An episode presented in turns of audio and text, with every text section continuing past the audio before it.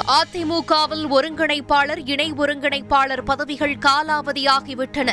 OPS EPS இருவரும் கட்சியின் மற்ற பொறுப்புகளில் மட்டுமே நீடிப்பதாக சி வி சண்முகம் இன்று அறிவிப்பு. காலாவதி ஆகிவிட்டால் அதன் மூலம் தேர்வு செய்யப்பட்ட அந்த பொறுப்பும் நேற்றோடு முடிந்துவிட்டது.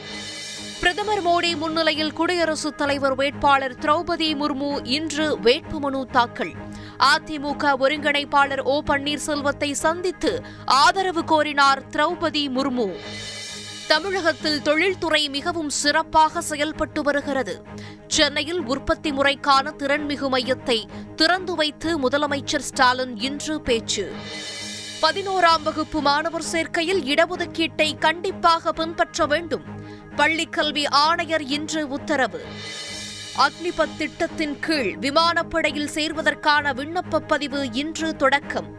ஜூலை இருபத்தி ஐந்தாம் தேதி ஆன்லைன் தேர்வு நடத்தப்படும் என அறிவிப்பு. டாஸ்மாக் பாட்டில்களை திரும்பப் பெறும் திட்டத்தை தமிழகம் முழுவதும் அமல்படுத்தும் வகையில் திட்டம் வகுக்க வேண்டும்.